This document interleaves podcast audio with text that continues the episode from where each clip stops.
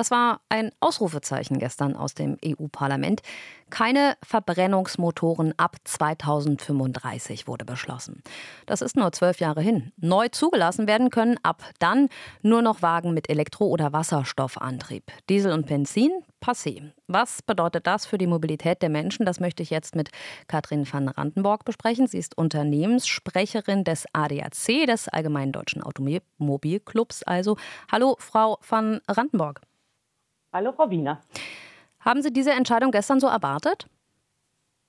Ja, es hat sich ja schon länger abgezeichnet, dass eine solche Entscheidung kommt. Äh, viele Diskussionen gingen dann noch darum, ähm, legen wir uns zu sehr auf eine Technologie, sprich auf die Elektromobilität fest oder nicht. Aber am Ende des Tages war das keine Überraschung. Sie haben es in Ihrer Anmoderation ganz richtig gesagt und das gilt es, glaube ich, nach wie vor richtig zu stellen, weil es oft missverständlich ist. Also es geht nicht darum, ob 2035 noch Verbrenner unterwegs sind. Gebrauchte werden das sicherlich noch in hoher Stückzahl sein, sondern ähm, welche Fahrzeuge neu zugelassen werden können. Ähm, und das ist die Frage, um die es gestern im EU-Parlament gegangen ist und die für die Elektromobilität entschieden ist. Aber es ist jetzt schon ein Verfallsdatum auf den Verbrenner. Was bedeutet das denn jetzt für Ihre Mitglieder?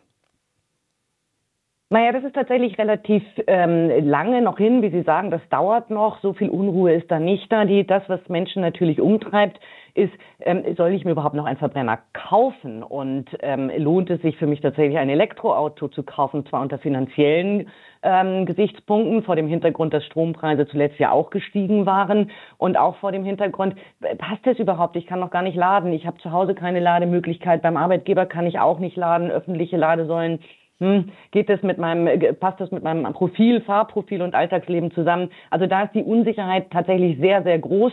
Ähm, im, im, mit Blick auf ähm, Menschen, die jetzt vor der Entscheidung stehen, ein Neufahrzeug zu kaufen. Gibt es da einen Unterschied zwischen älteren und jüngeren Mitgliedern oder ist das äh, unisono, diese Einstellung? Hm, das kann ich eigentlich nicht feststellen, dass es ein, also ob es Jüngere gibt, die dann elektroaffiner wären als Ältere. Ähm, das, das können wir so nicht sehen. Äh, grundsätzlich äh, es geht die Tendenz ein Stück weit dahin, dass man sagt, ach, im Moment möchte ich diese Entscheidung eigentlich gar nicht treffen.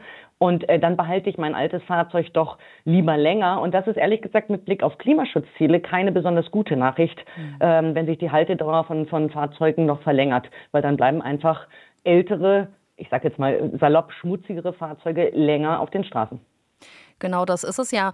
Ähm, keine große Liebe für E-Autos bisher aus diversen Gründen. Was glauben Sie, wird jetzt in den nächsten Jahren, zwölf Jahren passieren, außer dass Sie sagen, man fährt vielleicht länger?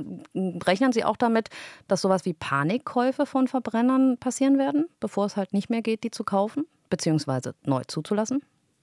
Nein, damit rechne ich nicht. Also ich, ich, ich hoffe sehr, dass uns die technische Entwicklung auch nochmal gewaltig überrascht.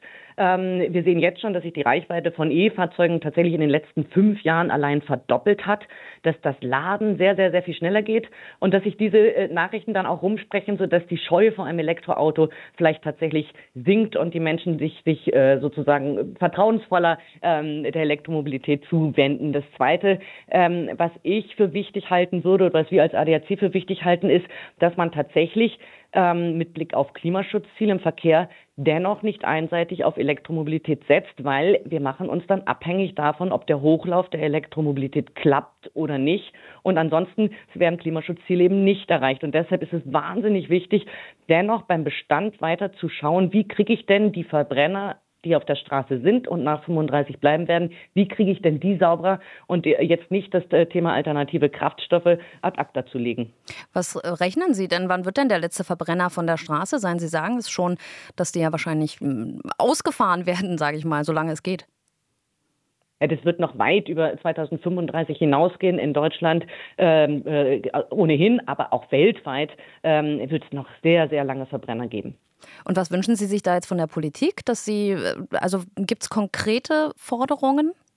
Also aus unserer Sicht ist es wichtig, dass man die Klimaschutzziele oder den CO2-Ausstoß nicht an nur einer Technologie zutraut, also sprich nicht eine Technologie abwirkt. Wichtig ist, und das Ziel teilen wir, ab 2035 sollten nur noch Fahrzeuge neu zugelassen werden, die wirklich keine CO2-Emissionen ähm, austauschen. Aber wir sollten nicht den Fehler machen, technologische Entwicklungen abzuwürgen, die möglicherweise zielführend sein können, auch mit Blick auf den Bestand.